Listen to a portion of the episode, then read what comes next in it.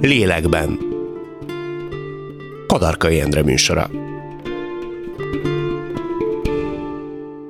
Köszöntöm Önöket újra itt a Lélekben. Minden héten egy-egy pszichológiai jelenséget, tünet együttest járunk körül a műsor első felében, mindig egy szakember, tehát egy pszichológus vagy pszichiáter segítségével igyekszünk beavatódni az adott jelenség lélektani hátterébe. A műsor második felében pedig egy betegségben érintett ismert vagy civil vendég mesél a saját megküzdéséről, tapasztalatairól.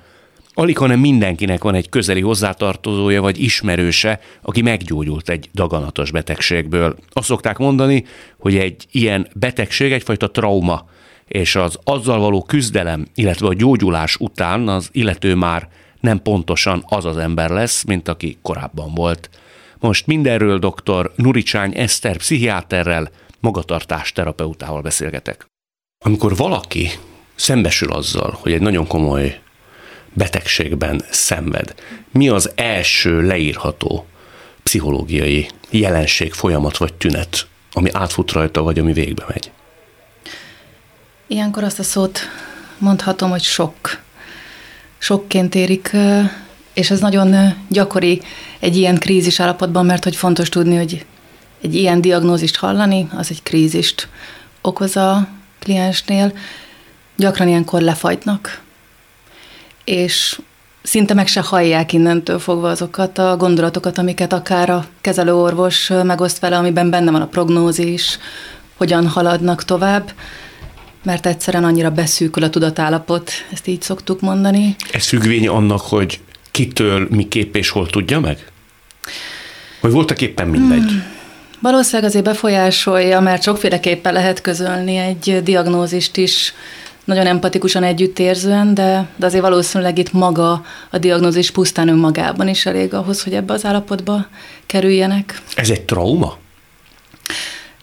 Maga a diagnózis igen, az egy trauma, és a trauma ugye egy olyan kritikus életesemény, amire még nincsenek meg a megküzdési stratégiáink, mert ilyen még nem történt velünk, úgyhogy és ez alakítja ki ezt a bizonyos krízis állapotot, ami az lelki egyensúlynak a megborulását jelenti valójában. Ilyenkor a sebezhetetlenségbe vagy a sértetlenségbe való hit sérül? Tehát az erő elvesztése? Um, igen, bár ez ilyenkor még nagy valószínűséggel nem is fogalmazódik meg, ez egy sokkal későbbi fázisban tud azért így bejönni, hogy a halandóságukat újra kell értelmezni. Igen, ilyenkor az, hogy azt érezzük, hogy eddig bármit tehettem, jól voltam, bármit csinálhattam, holnap is ugyanígy ébredek fel ugyanebben az egészségi állapotban, ez valószínűleg romjaimba, romjaiba dől össze. Ugye szerintem ilyenkor szinte mindenki, akivel beszéltem, azt mondja, hogy az első gondolata az az, hogy, hogy miért pont velem? Mi azt hisszük, és ha igen, akkor miért, hogy velünk ez nem történhet meg? Ilyenkor van, hogy megkérdezem, hogy miért ne pont vele. Ahogy nincsenek ilyen a nagyszámok törvény alapján miért ne velem, ugyanúgy megtörténhet, mint a miért ne velem. És pont a halhatatlanságunk élményén miatt érezzük azt, hogy ez velem biztos, hogy nem történik meg, és ez így is van rendjén, mert hogy nem kell minden nap úgy felkeljünk, hogy jaj, ma mi fog történni, mert az egy merő szorongás lenne. Úgyhogy jó, hogy így működünk, de erre nincsenek törvények, szabályok, úgyhogy tényleg bárkivel megtörténhet. De miért hisszük azt, hogy velünk nem történhet meg? Ez egy ilyen alapvető emberi működésmód, hogy a lehető legjobbat hisszük a saját szervezetünkről, és ez a túlélést is segíti, hiszen fontos, hogy bízzunk saját magunkban, meg van egy élményünk, születésünktől fogva van egy élményünk, hogy, hogy jól vagyunk. Természetesen ezzel azért vannak kivételek, akik mondjuk már gyermekkorukban már átestek valami komolyabb betegségen, vagy van egy kronikus betegségük, ott már meg is figyelhetőek ezek a folyamatok, hogy hogyan jön be az a képbe, hogy akár egy kisebb tünetre már így rá tudnak ö, ö, csapni, hogy húha, ez nem valami komolyabbnak a kezdete, és el is kezdenek utána nézni, de alapvetően akik egészségesen élték az életüket, ezt ismerik, ez az, amiben végigmentek mindennapokban, úgyhogy nem is kellett, hogy szembenézzenek ezzel. Ez a fázis, ez meddig tart? Ez a leforrázottság, ez a lefagyás? Hmm, ez nagyon változó. Egyénenként um, valakinél lehet, hogy csak pár nap, de valakinél akár hetek, erre, erre nem, nincs, nincs egy exakt válasz. Ez minek függvénye? Hmm, önismereten is például, hogy egyáltalán realizálom-e, hogy milyen folyamatok zajlanak bennem, azon, hogy tudok-e beszélni úgy általában a mindennapokban az érzéseimről, mert azt valószínűsítem, hogy akik igen, azok valószínűleg hamarabb kezdenek el erről is beszélni a szeretteikkel, közeli hozzátartozójukkal, vagy ha nagyon elakadnak, akkor gyakran itt már akár egy szakember is segítségükre tud lenni, és akkor tudnak az effektívebb, hatékonyabb megoldások fele elindulni, és ezáltal egy ilyen másik működésmódba kerülni. Mi a következő fázis? A sok után, nevezzük soknak vagy lefagyásnak. Mm-hmm. Gyakran a tagadás jön. Hasonlóképpen, mint a gyásznak a, a folyamataiban, itt is végigmegyünk ezeken a szakaszokon, ugyanis minden, ami veszteségélménnyel jár, az ezekkel a működésmódi lépésekkel haladunk végig. Egyébként ez egy fontos gondolat, hogy ezek nem feltétlenül ilyen egymás utániságban jönnek, ha ábrán rajzoljuk, akkor egy ilyen össze-vissza kalincsáló vonalat tudunk húzni, hogy tudnak ezek oda-vissza is lépedetődni, de a következő az általában a tagadás, hogy biztos, hogy nem én, vagy biztos nem jól látják, elkeverték a, a szövetmintát, a, a, az orvos rossz dokumentációt vett elő. Ezt azért csináljuk, öntudatlanul, zsigerileg, hogy mindez megvéd az összeomlástól? Tehát ez egy énvédő mechanizmus? Pontosan. Pontosan. Tehát nem bírjuk el akkor még azt a terhet, ezért így vagy úgy, primitíven vagy sem, de a lelkünk elkezd valahogy védekezni? Igen, és ö, ö, egy ö, erőteljes ö, hasonlatot ö, hoznék be ide. A második virágháborúban a kisgyermekek szeme láttára, ha megölték a, a szüleiket, gyakran azt figyelték meg, hogy játszanak tovább és akkor is, akkor kezdték el ezt így megfigyelni, hogy így tudunk túlélni olyan traumatikus eseményeket, amit hogyha az a gyermek realizálná, hogy mi történt vele, akkor, akkor valószínűleg ő se élte volna túl, lelkileg biztos, hogy nem. Van-e arra nézve valami protokoll, hogy hogy lehet ezt a szakembernek helyesen, korrekten, humánusan és a gyógyulást a leginkább elősegítő módon közölni? Én hiszek abban, hogy Fontos a tiszta és korrekt tényközlés, mert hogy abból tudunk kiindulni. Azon túl, hogy a, a hangszínünk már nagyon sok mindent befolyásol, hogy ez és ez és ez történt, és ezt találtuk, és akkor innentől fogva ezen a dátumon itt jelenjen meg, mert ezt fogjuk elkezdeni. Várjon, nézze meg, hogy egyáltalán bejutott-e az információ, sőt, én a szakembereknek javaslom azt, hogy jelezzék azt a klienseknek, hogy jöjjön valakivel, hozzon magával egy, egy közelismerős rokont, mert pont amit az előbb említettem, hogy nem jut be egy csomó információ, ő tudnak, ők tudnak abban segíteni, hogy vissza tudják adni. Szóval ez a bizonyos figyelés, hogy hol tart, és annak megfelelően adagolom az információkat, azt szerintem nagyon fontos. Tehát a legtöbb szakcikk az egyik gátló tényezőnek a betegséghez kapcsolódó szégyent említi. Hm. Miért szégyeljük mi ezt?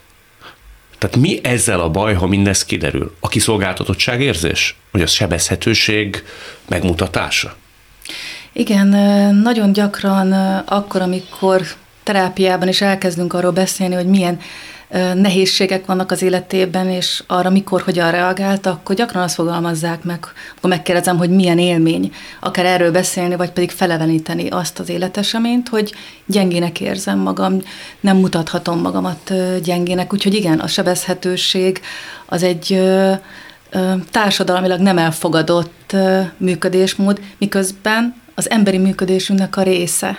És minél inkább tisztában vagyunk a sebezhetőségünkkel, annál inkább tudunk vele bánni. Úgyhogy jobb, hogyha ezt nem tabusítjuk, hanem értelmezzük, érzékeljük, ma akkor fogom tudni utána ezt kézben tartani, és tovább vinni a folyamatot. A beteg mások előtt szégyelli mindezt, vagy leginkább maga előtt? Hmm. Igen, ez egy jó, jó kérdés, ki hogyan fogalmazza meg, de valószínűleg saját maga előtt, mert minél inkább tudjuk magunk előtt vállalni a belső folyamatokat, annál kevésbé fognak tudni betalálni, hogyha esetleg valaki tényleg kívülről akár vissza is jelez olyat, hogy ez máshogy kellett volna, akkor vissza tudom mondani, hogy én ezt így tudtam akkor végigcsinálni. Olyan mértékben zárják le ezeket az információkat, hogy ennek ez a fajta megélése nem is kerül felszíre, hogy mennyire önmarcangoló ez, mert a szőnyeg alá söprés vagy dobozba zárás az olyan mértékű, hogy, hogy teljesen ilyen vakfolton marad, csak hát közben ugye azok belül munkálódnak. Sokszor tapasztaljuk azt, hogy a környezet nagyon aktiválni próbálja a, a klienst, hogy tegyen már valamit az egészségért, nézzen már szembe ezzel a problémával, de ő köszöni szépen, nem kér belőle, és mindenkinek megvan a joga ehhez. Ez nagyon fontos tudni, hogy ahhoz is megvan a joga, hogy, hogy azt mondja, hogy én nem szeretnék ezzel foglalkozni. Nevezhetjük azt szerencsésebbnek, hogyha ez hamarabb indul el, mert akkor nagyobb valószínűséggel lesz aktívabb a részvétele az egész kezelési folyamatban, ami azért előrevetíti, hogy jobb kimenetel is megszülethet, de tudunk olyanról is, amikor ez már későn történt meg, viszont akkor meg a lelki fejlődés, az, hogy hogyan távozik, hogyan kommunikál a, a rokonokkal, búcsúzik el, az így viszont meg tud történni, és azért ennek is szerintem nagy jelentősége van. Azt szokták mondani, vagy legalábbis én ezt tapasztaltam, daganatos betegek, hogy az egy teljesen megszokott mechanizmus, hogy elkezd gondolkodni azon, hogy vajon miért idézte ezt elő. Tehát az önhibáztatás, az önvád ilyenkor majdnem mindig előkerül. Ezt kérdezem laikusként, gondolom a létező legfontosabb ezt kizárni, mert ott senki nem tehető felelőssé, mm. pláne ne kezdjen el valaki saját magát hibáztatva azon gondolkodni, hogy mindezt miért idéztem elő. És ehhez kapcsolódóan most ez így még meg is figyelhető, hogy a mai érában ennek van egy külön jelentősége, hogy, hogy én ahogy élek, ahogy gondolkodom, azzal kvázi előidézem azt, ami történik velem, és ezt én egyébként áldozathibáztatásnak is gondolom, hogyha így megkérdezik hozzá tartozók ismerősök, hogy na mit nem tettél még helyre az életedben, hogy ez történt veled, viszont ez nem segíti a gyógyulást, hiszen ez egy állandó stresszforrás, és lehet tudni a stresszről, hogy az immunrendszert gyengíti, egy állandó szorongásos állapotot alakít ki, így kevésbé fogok tudni fókuszálni azokra a dolgokra, amiket tényleg meg kéne, hogy tegyek, vagy azokra a dolgokra, amik engem fel tudnak tölteni. Én sokkal inkább szeretem abból az irányból megközelíteni ezt a kérdéskört, hogy ha már egyszer ez megtörtént, ő mit tud ebből kivenni, mit tanít neki egy ilyen helyzet, mint azt, hogy neki mit kellett ebből megtanulni, és azért következett ez be, mert azért ezen kívül még annyi sok tényező részt vesz ebben az egészben, a környezeti hatások, a, a táplálkozás, a genetika, sőt a genetika az elképesztő módon fejlődik, és egyre több olyan tudományos cikk van, ami arról szól, hogy tényleg mennyire meghatározott egy ilyen folyamat így is, és ezeket levéve tényleg csak az marad, hogy én mit nem csináltam jól, sok tényező együtt játszik, le kell, hogy vegyük ezt a, ezt a terhet a, a saját vállunkról, vagy a kliensünk válláról, attól függ, hol ülünk. Háromfajta megküzdési mechanizmust különböztetnek meg, legalábbis mi ilyesmiket olvastunk. Az egyik a probléma fókuszú, ez ugye Jól mondjuk ezeket? Négy van. Négy van? Bocsánat. Ahogy természetesen az idővel haladunk, mindig találnak még többet. Na halljuk akkor, melyik az a négy? Itt ilyen angol száz kifejezéseket fogok használni, mert ez a 4F az, ami ide tartozik. A fight az a megküzdés, amikor szembenézek a problémával, felveszem vele a küzdelmet. Van a flight, ami az elmenekülés, amikor köszönöm szépen, ebből nem kérek, inkább elslisszolok jobbra-balra. Akkor van a freeze, ami a lefagyás, amit már említettünk, uh-huh. hogy az a sok a diagnózis hallatán, és van a faun, ami pedig a meghunyászkodásnak tudjuk fordítani, még, még annyira nincs is meg erre a magyar kifejezés, mert annyira friss, amikor nagyon próbálok megbékélni a helyzettel, és azért inkább alámegyek, akár a helyzetnek, vagy a másiknak attól függ, hogy miről van szó. A harc az adja magát, tehát hogy szembenéz valaki mindezzel, és fölveszi a kesztyűt, gondolom ezt nevezik a féle probléma megoldó megküzdési stratégiának, amikor az ember uh-huh. célirányosan szolgálatba helyezi magát, és alárendel mindent határozottan és praktikusan is a gyógyulásnak. Igen, de azért itt is kiemelném azt, hogy ebben is lehet úgymond túlzásba esni, úgyhogy jó, hogyha ezekben is azért van egy ilyen egyensúly, mert nagyon sok energiát tud az is felemészteni, hogyha nagyon-nagyon sok időt fordítok arra, hogy milyen módszerek vannak még, mit nem tettem még meg, és keresem akár az alternatív módozatokat, de igen, alapvetően azért igen azt jelenti, hogy meghallom, amit az orvos mond, az onkotím, és annak mentén haladok, és teszem a dolgomat. A második F az melyik volt? Az a flight, az az elmenekülés, akár az, hogy nem hallom meg a diagnózis, már ott indul ez a történet. Ez az öntagadás, amiről már beszéltünk kicsit. Igen, és még akár olyan is van, hogy nem, nem vállalja a kezeléseket.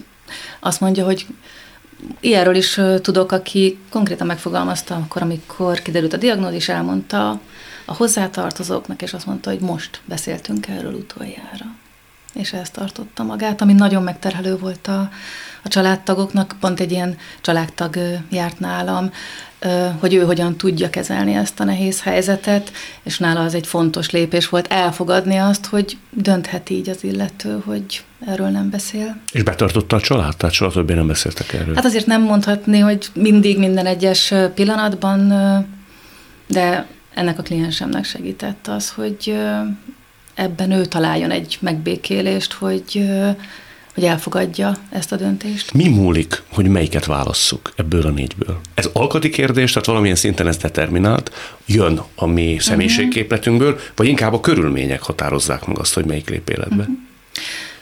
Azért alapvetően azt gondolom, hogy a személyiségen múlik, de azért okozhatnak azért meglepetéseket az, hogy, ahogy mondtam, nincsen ebbe vett stratégiánk, hogy hogyan küzdünk meg egy daganatos diagnó, daganat diagnózissal, úgyhogy kihozhat belőlünk olyan működésmódot is, amire nem is számítottunk. Itt inkább ami így a fontos, hogy meddig maradok benne esetleg egy ilyen állapotban, mert attól még, hogy én lefagyok, az nem azt jelenti, hogy én alapvetően lefagyással reagálok, hanem a lefagyás után lehet, hogy jön az aktív cselekvésnek a fázisa, vagy akár az, hogy inkább mégiscsak szőnyeg alá söpröm, de innen már tényleg inkább a személyiség dönti el. Szóval hogy... ez változik, tehát szinte egy hullámvasút. Akár igen. És az a hullámvasút, ez egy visszatérő kifejezés az ilyen klienseknél, mind a megküzdésben, mind a hangulatban, hogy akár napszakon belül is tud ez váltakozni. Mondjuk a kezelések hatására. Akár igen, mert azért a kezeléseknek is van hatása a hangulatra, de pont azáltal, hogy ez egy krízis időszak, és a krízis az persze hullámzással jár, ahogy említettem, az is előfordul, hogy az egyik pillanatban még azt gondolja, hogy jó lesz ez, minden ez, ki, ki fogok én ebből jönni, meg fogok gyógyulni, majd rá pár órával minek fizettük be azt, a, azt az utazást, hát én már nem fogok tudni el, elmenni, nem láthatom már a, a tengert, úgyhogy... Ön azt mondja, hogy szinte egy természetes velejárója. Igen, és azt nagyon fontos elfogadni. Ezt jó, hogyha látjuk, mert kívülről a saját magunkra nézve, vagy pedig a környezetünk azt gondolhatja, hogy hú, ha itt valami nagy gond van. Nem, ez ez így zajlik, és jó, hogyha ezt észrevesszük, és realizáljuk. Tudom, hogy nincsenek erre nézve aranyszabályok, minden személyiség más, meg minden családi élethelyzet más, de mikor tesszük a legrosszabbat hozzátartozóként egy daganatos betegséggel küzdő ember esetén? Ha presszionáljuk, nyomásgyakorlók. Bármilyen rá, szinten? Bármilyen, bármilyen kapcsolatban? Szinten, bármilyen szinten, mert gyakran az, az ellenállást fogja csak beindítani, és valószínűleg nem az a célunk, hogy hogy még inkább eltántorítsuk akár egy kezeléstől. És van még egy nagyon fontos tényező itt, az az, hogy rontja a kapcsolatot, amire ebben a nehéz időszakban még inkább szükség van, és hogyha tényleg el is jut az illető egy ilyen végstádiumba, az utolsó időszakba, ott meg még inkább a közeli hozzátartozókra támaszkodhat, és hogyha ez a kapcsolat megromlott, akkor akkor az na, így is egyedül halunk meg, ezt elmondhatjuk, de hogy minden egyes pillanatában végig egyedül legyünk, azért az nagyon nehéz. Amikor megtörténik a gyógyulás, jól sikeredik a terápia, nagyon sablonos, vagy banális a kérdés, de mi változik a betegben? Tehát a saját önbecsülése növekszik meg azáltal, hogy az az út, amit ő megtett, vagyis hogy legyőzte saját magát a betegséget. Tehát, hogy ez át tud transformálódni valami egészen pozitívvá is. Uh-huh.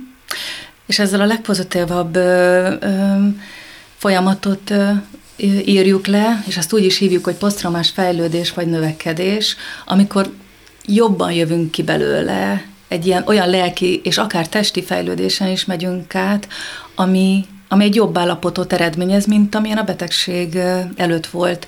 Ha a testi dolgokra gondolunk, akkor az, hogy jobban figyel arra, hogy hogyan táplálkozik, mennyire az élet, munka egyensúlyt jobban tartja, az alvásra jobban figyel.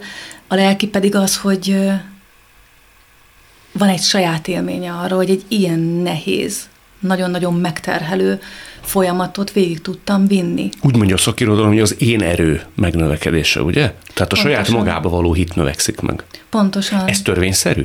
Nem. Ö, és ez is egyénenként változik. Van úgy, hogy ö, nem jövünk ki ilyen ö, magasztosabb, ö, pozitívabb ö, én élményekkel egy ilyen folyamatból. Van olyan, hogy igazából nagyon nem változik semmi se pozitív, se negatív irányba. Ez mi múlik? Itt is azt gondolom, hogy ez a személyiségem múlik, hogy tudom-e mérlegelni, tanulni belőle, végig gondolni erre, ez a fajta fejlődési lehetőség, potenciál, ez bennem van-e? Lehet a másik véglet is, ami életbe lép, nevezetesen, hogy a sérülékenységem növekszik meg? Tehát, hogy mindinkább azt fogom gondolni, hogy noha ezt most megúsztam és megcsináltam, uh-huh. de rendkívül könnyen legyőzhető vagyok?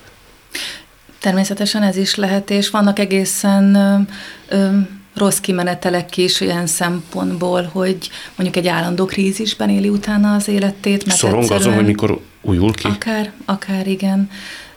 De olyan is van, hogy ilyen maladaptív megoldásokhoz nyúl, ami azt jelenti, hogy akár drog vagy alkohol.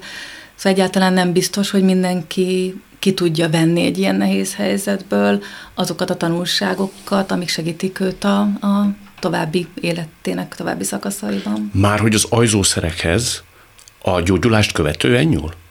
Nem feltétlen valószínűleg ez már elképzelhető, hogy maga a betegség folyamatában uh-huh. is ö, olyan nehezen néz szembe ezzel, a, ö, ezzel az egész küzdelemmel, ezzel az egész fájdalmas, tortúrás folyamattal, hogy, hogy már, már ott próbál ilyen eszközökkel könnyíteni magán, ami ugye valójában inkább csak kártékony. Amikor valaki túlesik egy ilyenen, gyógyultnak nyilvánítják őt, ö, azt kijelenthetjük, hogy pszichológiai szempontból nagy valószínűséggel más ember lesz? Így vagy úgy? Mindenképpen. Ez egy olyan ö, erős, nyomatékos behatása az életben, hogy, hogy nem marad meg nyom nélkül, és azt elmondható a, a környezetre is, hiszen öm, nagyjából nincs olyan, akinek ne lenne a közvetlen környezetében olyan, aki ilyen betegségek küzdött, vagy küzd éppen, és ne lenne jó pár történet arról, hogy milyen nehéz ebben benne lenni, úgyhogy ez mindenféleképpen meggyötri a testet, megdolgoztatja a lelket, és igen, hogy abból hogyan jövünk ki, az rajtunk, rajtunk múlik. Nagyon szépen köszönöm.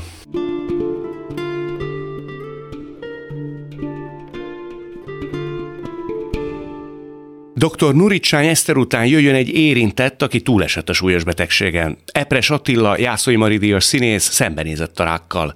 Tünetmentes, hivatalosan is gyógyultnak számít. Azon gondolkodtam, hogy amikor egy ilyen helyzetben, vagy bármilyen helyzetben, neked erről hosszan kell beszélni, erről a betegségről, az x évvel ezelőtti történésekről. Ez felkavar téged, vagy már tudsz úgy beszélni róla, hogy kvázi, mintha nem is veled történt volna meg? Képzeld el, hogy mindig is tudtam. Hát az, az volt inkább a furcsa, hogy a műtét napján már tudtam róla úgy beszélni, hogy úgy éreztem, hogy túl vagyok rajta, és meg fogok gyógyulni. Pedig akkor a közepében voltam, még a kezelések előtt voltam. 42 töltéssel a nyakamon. És aztán soha nem tapasztaltam olyan helyzetet, sokszor vállalok én erről beszélgetéseket, hogy, hogy utólag még egyszer gyomorba rugott volna a dolog. Egyetlen egy pillanat volt, vagy, vagy pár perc, amikor vártam az orvosi szoba előtt, már tudtam, hogy rákbeteg vagyok, az nagyon nehéz volt. Meg néhányszor otthon elkeseredtem a sugárkezelések közben, mert nem tudtam enni, és ez nagyon elkeserített, de egyébként nem, szóval nem. No, beszélünk majd mindenről szépen sorban. Jó, jó. Hogy derült ki, hogy baj van? Mi volt az első jel, vagy az első tünet? Szerintem szerencsém volt, mert volt egy dudor a nyakamon, amire először azt hittem persze, hogy mandula. Nem jöttem rá, hogy a mandula páros szervként nem akar jobbra-balra bedagadni csak egyszerre. És akkor az első orvos, aki látta, azt mondta, hogy ja, egy nyálmirigy bedurrant, majd jobb lesz, elmúlik a gyulladás, a második azt mondta, hogy szerintem nyirokmirigy, de majd az is elmúlik. És aztán a harmadik azt mondta, hogy hú, ez nem jó. De és az első kettő az orvosi vizsgálat után mondta mindezt? Igen, de nem hibáztathatók állítólag, azt mondta az én diagnosztám, aki aztán ezt felfedezte, a nagyszerű horvai doktor úr, hogy nem hibáztatja az előző két orvost, mert első ránézésre biopszia nélkül valóban annak látszott. Mind a, mind a két orvos jót, jót gondolt, de ez nem az. Ő, ő viszont ezen az osztályon van, és ő tudja, hogy ez nem az, azonnal vegyenek egy biopsziát. És ez az azonnal volt szerintem a kulcs szó. Hogy te is megijedtél? Nem, hanem hogy meggyógyultam. Hogy meggyógyultam? Ha nem vagyok színész, akkor nem biztos, hogy túlélem. Ezt most komolyan mondom, és ez nagyon fáj nekem. Én azonnal mentem biopsziára, azonnal mentem ultrahangra, azonnal mentem. Minden kezelésre, amire emberek sokat várnak. Azt mondták az orvosok, hogy hogy engem gyorsan előre tesznek. A neved miatt? Igen. Tehát, hogy ennek köszönhetően. Én azt gondolom, hogy igen. Azért ez elég szomorú. Én ezt mondom, hogy kicsit szomorú is vagyok tőle, de ennek köszönhetem, hogy nagyon gyorsan jó kezekbe kerültem. Végülis aztán a legjobb kézbe kerültem Huszka professzorhoz, aki az egyik leghíresebb sebész a világon, főleg ilyen fejnyak sebészeti téren. És azt mondta a, a horvai doktor, hogy azt csináljam, amit a Huszka mond. Hm. És én azonnal alávetettem magam a műtétnek. Megtudtam augusztus 8-án és szeptember 3-án megműtöttek. Megtudtad ö, pontosan mit is? Tehát az, az azonnal után mi volt a következő lépés? Hát én a a Veszpán ültem, a Dunaplázából jöttem ki, éppen vettem egy nagy medencet, akarod, nem akart elférni a motoron, le volt szakadva a stender, papucsal fogtam, és azt mondta a doki, hogy ül, művész úr. Mondom, igen, a motoron ülök, mert Hát mert a vizsgálat eredménye az pozitív, úgyhogy ön rákbeteg. Be kell eljönni, beszélgetni. Ezt telefonon közölte? Így, így ültem a robogon. Hát vártam a telefont, hogy mi a biopszia eredménye, és akkor bementem hozzá. A következő lépés az az volt, mint minden normális esetben, hogy az embert onkotím elé küldik. Igen, de amíg te bejutottál az orvoshoz, hogy leüljetek, mi Igen. játszódott le benned? Azt nem tudom, mert robogoztam, és annyira hirtelen volt az információ, hogy úgy látszik, hogy az agyam nem volt hajlandó feldolgozni. Ott ért utol, amikor leültem a folyosón, és még öt percet várni kell. És akkor miért le? Ezt már valakinek elmeséltem, aztán sajnos ferde szenzáció lett belőle, hogy ott végig gondoltam, hogy hogyan leszek majd öngyilkos, hogyha kiderül, hogy gyógyíthatatlan. Ezen gondolkodtál praktikusan? Ott igen. Azt úgy mondják a magyar nyelvben, csodálatos a magyar nyelv, hogy eljátszottam a halál gondolatával. De nem tetszett egyik sem, azt megmondom. Tehát végig gondoltam 5-6 módszert, híres emberekét is, meg ezt, meg azt, és egyik se tetszett. Úgy éreztem, hogy minddel valakinek olyan fájdalmat okoznék, aminek nincs értelme. Ez volt a fő szempont? Ez. Másokra való tekintettel. Abszolút, igen, igen. Ha lehet, hogy te egy egymagadban élő De ember még vagy. járművekkel való közösségem is benne volt. Nem akarok fölcsavarodni motorral vagy autóval egy fára, mert szegény autó vagy motor nem érdemli meg. Nem viccből mondom. Tehát úgy éreztem, hogy ez az öngyilkosság, ha bár nekem jót tenne, mindenki másnak rossz lenne. De szerinted ez egy teljesen természetes reflex volt, vagy volt ennek bármifajta komolyan vehetősége? Sok mindenen gondolkodik az ember azért ilyenkor. Volt komolyan vehetősége, mert én nagyon régen elhatároztam, hogy ha bármilyen szörnyűségi ér véletlenül engem, akkor nem vagyok hajlandó hosszan és emberi mi voltomból kivetközve szenvedni. De még Magyarországon nincs eutanázia. Tehát marad az, hogy az ember önmagát eltüntesse a földről, de miután nekem egy nagy szerető családom van, meg nagyon sok jó haverom, ez rosszul vette volna ki magát. Ott eldöntötted azt is a kórházi váróban, hogy nem fogsz ilyeneket Így van. Tehát amilyen gyorsan jött az ötlet, úgy vetetted el. Igen, de egy perc múlva azt is eldöntöttem, hogy biztos, hogy nem fogok meghalni. Ez döntés kérdése? Hát azt hiszem, hogy nagyon sokat számít. Még emlékszel is arra a pillanatra, amikor megszületett benned ez a döntés? Hogy nem, megkérdeztem az, a doktor urat, hogy mi a helyzet, és elmondta, hogy milyen kezeléseket lehet igénybe venni az, hogy az ember szép lassan, mondjuk öt év alatt meggyógyuljon. Általában azt szokták mondani, négy-öt év. És akkor kérdeztem, hogy mi a B változat, rám nézett, és azt mondta, értem, ha így gondolkodik, én ezt nagyon szeretem, akkor megmondhatom? Mondom, persze. Hát az, hogy a kezelések nem hatnak, és három-négy hónapon belül megtetszik halni. Emlékszem, ahogy mondta. Mondtam, ez nekem nem tetszik. Micsoda? Hát mondom azt, hogy meg fog halni, ez nekem nem tetszik, én nem fog meghalni. Azt mondta, remek, akkor innen indítunk. Tehát bennem ott azonnal eldőlt, hogy ez nem, a B változat nem játszik. Miközben ez nem rajtad múlik, hogy hatnak-e a kezelések, vagy sem. Persze, hogy nem, de az is biztos, hogy ha az ember nem hajlandó megadni magát, és mindent megtesz, akkor nincs az a rossz felelősség, ami tovább rontja az állapotát. De azért megijedtél. Hát hogy ne, persze, mindenki megijed. Inkább az az érzés volt erősebb, hogy hogy lehetséges ez. Tehát a meglepődés sokkal nagyobb volt, mint az érdelem. Mondjuk el, hogy te legendásan egészséges életet Igen. éltél, nem cigiztél, nem ittál, nem. nagyon nagy sportoló vagy, tehát neked a mozgás az Mindig fontos is dolog. sportoltam, igen, most tehát is. kockázati tényező, mint olyan nálad azért nem sok volt. És még genetikailag sem. Tehát, tehát nem is volt érintett a nem. család. Nem. Ugye azt szokták mondani, és a szakember is azt mondja, meg amikor érintettekkel beszélek, azért azért általában az előkerül, hogy az első rendű gondolata az, hogy egy, hogy miért pont velem, Igen. és mit követtem el.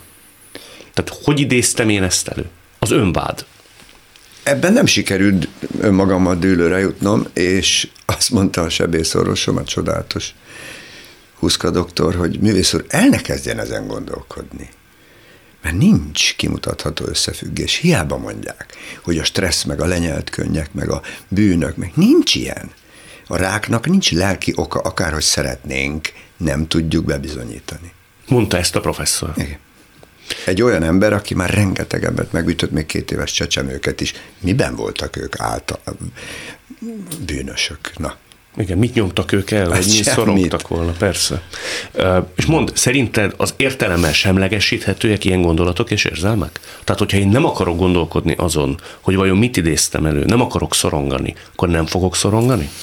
Más elgondolásom van erről, és meg is erősített engem ebben egy pszichológus egyszer, akivel egyébként véletlenül beszélgettem, nem mint terapeutával, hogy ez bizonyos fajta érzelmi vagy mentális felnőttség kérdése.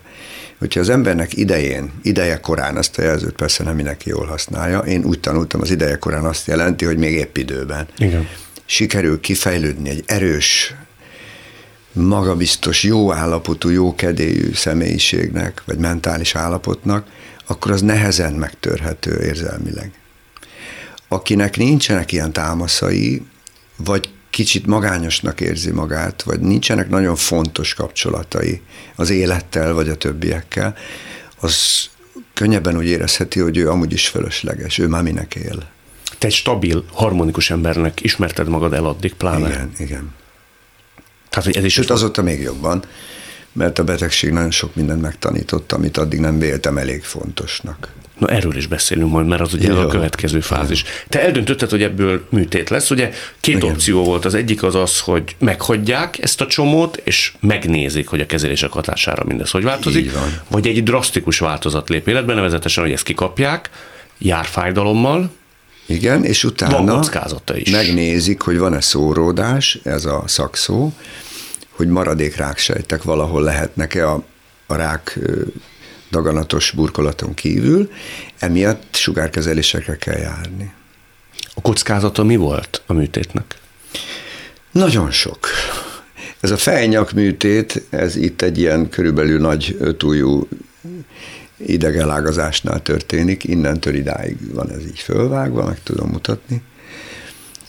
Ez rengeteg ideg környékén történik. És mikor megkérdeztem, hogy mik a kockázatok, akkor hosszan sorolta a doktor úr, hogy majd nem tudom felemelni a jobb kezem, lebénul az arcom, megvakulok a jobb szememre, nem hallok a fülemre, nem tudok nyelni. Hát ezek. Elmegy a hangom örökre. Tehát ez mind volt. És mondtam, hogy nem érdekel, akkor is vágjuk ki, aztán majd meglátjuk. De egyik sem maradt. Annyi maradt, hogy érzéketlen a jobb arcom, de azt nagyon hamar megszoktam. Az mit jelent, hogy érzéketlen? Hát, hogyha valaki balkezes, akkor bátran pofon vághat, mert nem, nem érzel semmit? Nem fog fájni. Hát így, ez a, ahol neked a szakállad van, ez a terület, meg a fülem alsó része, ez érzéketlen. Nagyon nagy fájdalmak vártak rád? Voltak persze. Hát mondom, doktor úr, hány öltés van? Azt mondta, 42, de belül sokkal több. Tehát azoknak be kellett gyógyulni. Ott volt pár kemény hét. De akkor remekül el voltam a trónok harcával és egyéb ilyenekkel. De hogy néztél sorozatokat? Hát és újraolvastam egy csomó könyvet. A fájdalom mellett ja, volt csodálat, erre figyelmed? Csodálatos volt elterelni így a gondolataimat. El tudja terelni az ember? Hát én az a könyvkiadó gondozására megjelent új Karl May sorozatot végigolvastam, fürödtem benne, olyan csodálatos volt. Megtudtam tinédzser korom óta először, hogy ez mekkora író volt valójában. Úgy, hogy közben alig tudtál nyelni, hát és közben fájt. egyfolytában ettem a fájdalomcsillapítót, és próbáltam a könyvre figyelni. Végigolvastam a skandináv sorozataimat, újraolvastam a dümáregényeket, néztem a trónok harcát elsősorban, meg, meg ezt azt, ami, ami jól átélhető fantazi általában. Mindezt olyan kétségek közt, hogy még nem lehetett kizárni azt, hogy ennek lesz következménye? Arra már nem gondoltam.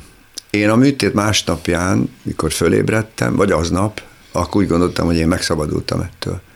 A többi az már csak utóvéd harc lesz. Tehát kikerült belőled a főbűnös. Az, az volt a lényeg, igen. Az egy ilyen mázsás súly, mikor így leteszi az ember, egy hátizsáktól megválik?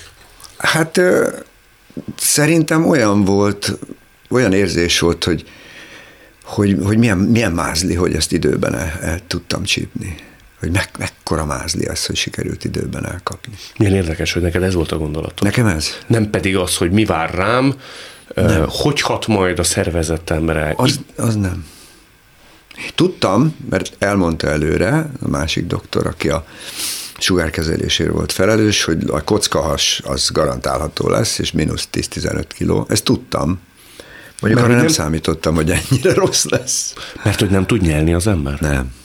Hogy eszik? Vizet sem. Jó, nem lehet akármilyen vizet inni. A vizet is csak úgy tudtam meginni, hogy glutén tettem bele, mert különben olyan, mint a fűrészpor, nem megy le. Ez furcsa, de ez így volt.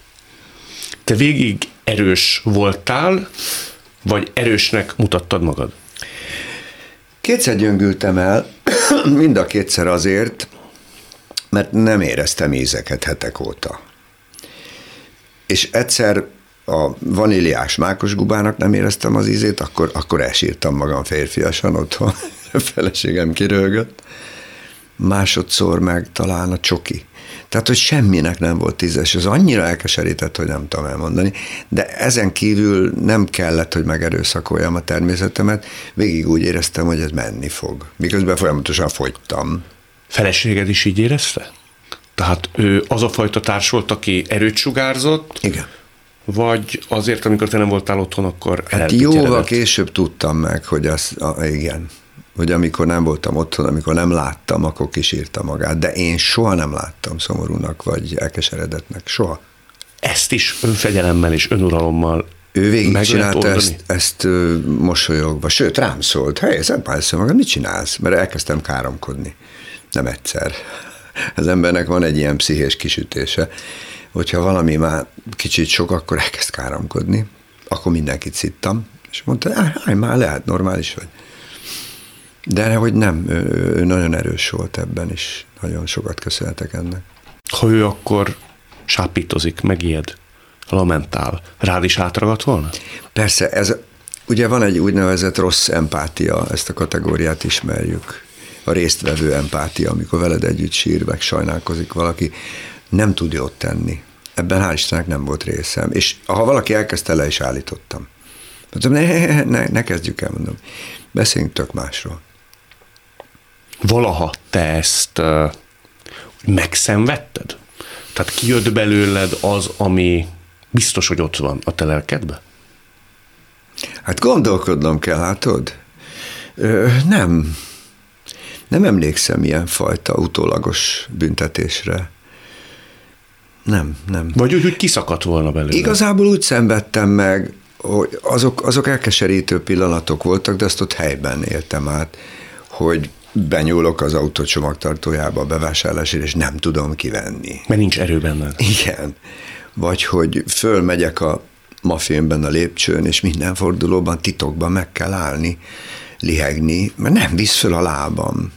Az nehéz volt. Tehát inkább a fizikai potenciálom elvesztése viselt meg. Az ember nagyon hamar tisztában lesz azzal, hogy először is semmi alól nem kivétel, másodszor nem védett semmilyen szempontból, harmadszor pedig nem árt néha elgondolkodni rajta, hogy milyen bűnöket fog még elkövetni, mert ha egyszer ezt valaki kitalálta, hogy a régi bűneimért megbüntet, akkor jó, meg volt, köszönöm, elég volt, többet nem akarok. Van ennek egy ilyen feloldozás jellege is, hogy az ember azt mondja, hogy megbűnhődtem, mostantól fogva jobb ember leszek? Én használtam erre, igen.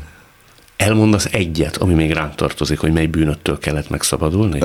Vagy amire azt mondtad, hogy arra figyelni fogok? Van, aki ugye fölhívogat embereket, azt mondja, hogy elszámol. Igen, elmondok egyet. A Dühöngő ifjúság, ugye az egy híres cím. Az bennem nagyon csúnyán volt meg. Én fiatal színész koromban rendkívül őszinte voltam. És azt hiszem, hogy ezt nem kellett volna. Megbántottál embereket? Biztos. Egész egyszerűen azért bántottam meg őket, mert szarul viselkedtek, nincs mese, de ennek lehetett egy olyan háttere, amin nekem kicsit kellett volna gondolkodni. De én soha nem gondolkodtam. A betegség nyomán kezdtél el gondolkodni rajta? Bizony. A betegség közben már egy csomó embert láttam magam körül, akinek nagyon gyorsan megértettem a hátterét, hogy miért viselkedik olyan rosszul. De miért mondja, reagál rosszul, miért válaszol csúnyán, miért... De miért ad ez egy másik perspektívát, a betegség ilyes fokú megélése másokkal szemben? Azért, mert hirtelen rájön az ember, hogy a bajokat, amik bennünk vannak, azt nem kérjük, hanem azok egyszer csak vannak.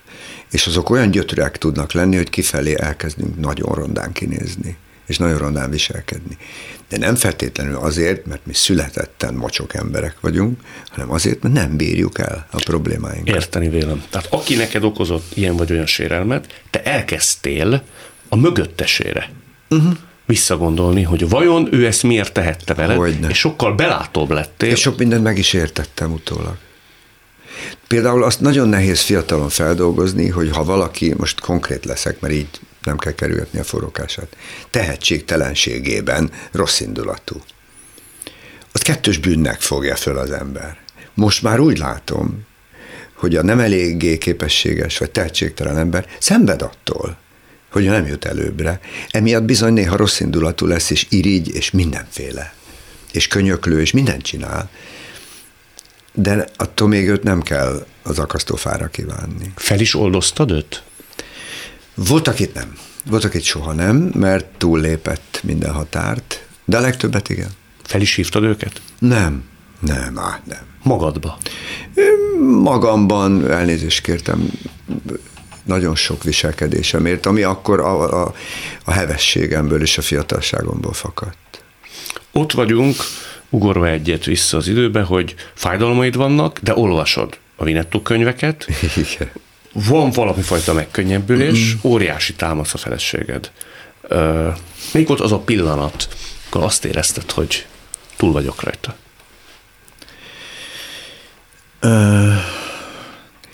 Először az embernek három havonta el kell járni kontrollra, aztán fél évente, aztán évente. És amikor eljött ez a pillanat, három év után, hogy már csak egy évben egyszer kellett menni, és ugye nagyon várta mindig a feleségem, hogy onnan, ahol a lelet megjött, azonnal hívjam föl, hogy minden oké, okay. és először hallottam, hogy nem sóhajt nagyot. a telefonban. Ah, így szokott csinálni, mikor mondom, hogy negatív. És akkor már nem sohajtott nagyot, és akkor tudtam, hogy mi, most már mindjárt teljesen túl leszünk rajta.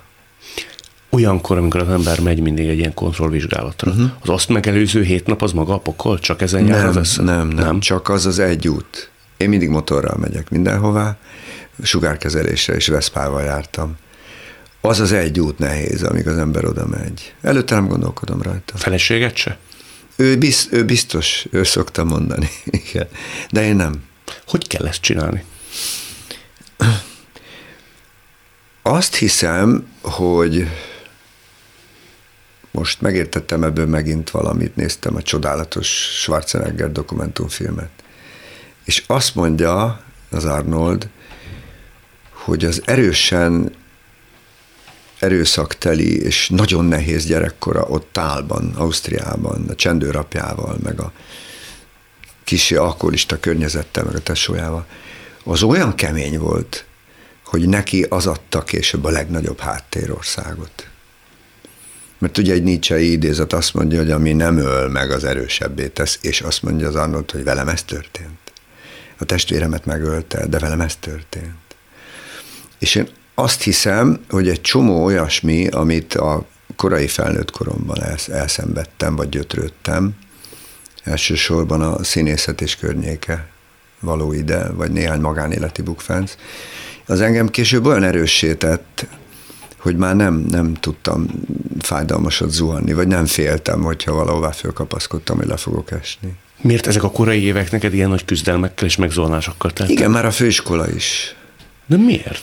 Hát azért, mert a színművészeti főiskolán még között él az ember, sok minden között, ugye egy ilyen művészeti főiskola az nehéz ügy. Én, én sokáig azt hittem, hogy nekem minden tudást oda kell adni, én meg csak elviszem. Tehát nem tettem hozzá a saját kiszipolyozó tudásvágyamat, ami kell egy egyetemhez másrészt meg sok mindenben csalódtam, amit álomvilágként képzeltem el vidéki gyerek lévén. Én csodálatos helyen nőttem fel, paradicsomi helyen a Balaton partján, egy üdülőben, egy angol parkban, két kastélyban. Fantasztikus életem volt az öcsémmel együtt, és aztán Budapest egyszer csak lefejelt 18 évesen. Először még a katonasság, aztán Budapest. És akkor hirtelen éreztem, hogy az élet nem olyan. Nagyon jól meg tudtam tanulni a kínlódás közepette a védelmi taktikákat. Hogy kell jól védekezni a kínlódások közepette? Először is nem érdemes jajgatni, megsiránkozni. Egyszer-egyszer biztos kell, hogy valami kijöjjön, de az energiát talán inkább arra kell fordítani, hogy, hogy, hogy megnézzem, mint az Edmund Hillary, amikor fölért a csúcsra, és azt mondta, hopp, láttam egy következő csúcsot, és elkezdtem tervezni egy perc múlva, hogy oda, hogy, hogy fogok fölmászni.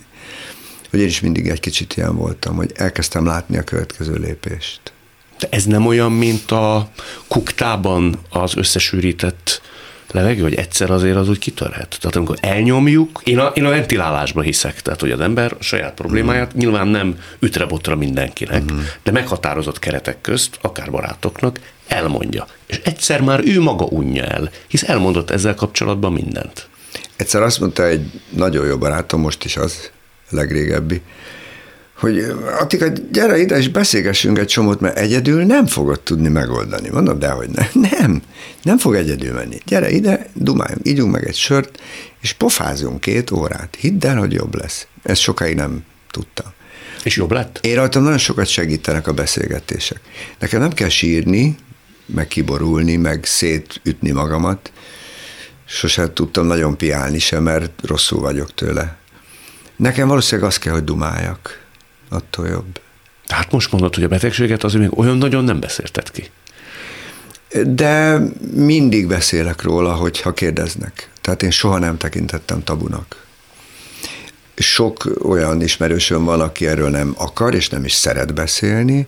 Én meg mindig azt mondom, hogy persze, természetesen, hol, mikor, kivel, bátran. És miért csinálod ezt?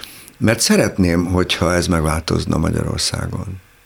Ugye van a, a verbatív és a non-verbatív, ha jól használom a kifejezést, betegségforma, és Magyarországon sajnos a legsúlyosabb betegségek azok, amiről nem beszélnek, és a kevésbé súlyosakról pedig mindenki a bérrendszeréről, a szívéről, a, a, a térdéről, a füléről, a szeméről, a mindenről tud beszélgetni, az idegeiről. De hogyha rákbeteg, de miért szerinted szégyeljük? Hát a fene tudja, hogy miért alakult így, de nagyon rossz. Ez nagyon rossz. De Mert úgy érzi, hogy akkor stigma lesz rajta, és nem akarja, hogy az emberek sajnálják. Szerintem ez az alapmotiváció. Ott vagyunk, hogy a feleséged már nem sohajt egy olyan nagy jelentőség teljeset. Igen. Egy picit rájössz arra, hogy hát akkor lehet, hogy itt már nincs akut baj, hanem itt már ezt magunk Igen. mögött hagytuk. Ez az Epres Attila mennyiben más, mint mondjuk a betegség előtti? Mert azt mondtad, hogy nagyon sok minden azért megváltozott. Hát én nem is tudok magamról így egészen messziről ránézni vagy nem is tudom a nevemet jó kimondani, de biztos, hogy az a fő motivum, hogy már nem érdemelem meg annyira becenevemet, mert engem egy szerb határőr nevezett el egyszer Express Attilának, mikor megelőztem a short motorral, és azt mondta, Attila Express, géppisztolyal a hol alatt.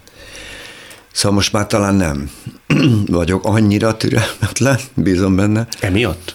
Igen, és, ne, és igyekszem lassítani, mindent igyekszem lassítani. Az egészséged érdekében, vagy nem éri meg sietni, egész egyszerűen rájöttél, hogy ez az élet egyik nagy tanulsága? Ez a jó, amit mondasz, hogy rájöttem, hogy mindent élvezettel kell csinálni, és fölösleges sietetni. Mert most mondok egy egyszerű példát, le tudom nyírni a füvet fél óra alatt is, meg egy óra alatt is. Régen ez negyed óra volt, gondolom. Körülbelül. Most sim, simán lenyírom egy óra alatt, közben hallgatok valami zenét, tök jó le vagyok, megállok, iszom egyet, régen nem ittam, most mindig iszom, általában csapvizet. Szerintem kétfajta típus van. Az egyik, aki egy ilyen nagy betegség hmm. után mindig azon kezd el szorongani, hogy vajon mikor tér vissza. Uh-huh. A másik erre nem is gondol, hisz miután legyőzött egy ilyen betegséget, az olyan erő, olyan öntudat, hogy tulajdonképpen csak azon gondolkodik, hogy ha egyszer legyőztem, ha ne adj Isten jönne újra, hát megeszem reggelire. Te ez a típus vagy? Nagyon jót mondott a doktor úr, mikor megkérdeztem erről utoljára, egy évvel ezelőtt. A doktor úr visszatérhet? És rávágta, hogy igen, vissza, de mi mindent megtettünk. Maga is, meg én is. És ennél jobbat nem lehet mondani. Én, én ebben élek. Mindent megtettünk. Azt mondja a szakirodalom, hogy ez egy trauma. Uh-huh. Szerinted az? Én inkább úgy fogalmaznék, ahogy a buddhisták, én, én laikus vagyok ebben ugyan, de nagyon kedvelem a buddhizmus tanait, hogy ha az élet ad egy nagyon nagy pofont, akkor figyelj, mert valamit tanítani akar. És ez egy gyönyörű hozzáállás, és én ezt elsajátítottam nagyon gyorsan. Ha nincs ez a trauma, Igen. te nem változtatsz. Nem ennyit, nem ennyit, akkor, akkor több lenne bennem a dős. Így azért szerényebb vagyok. Szerényedett, Express Attila. Igen, lehet így mondani.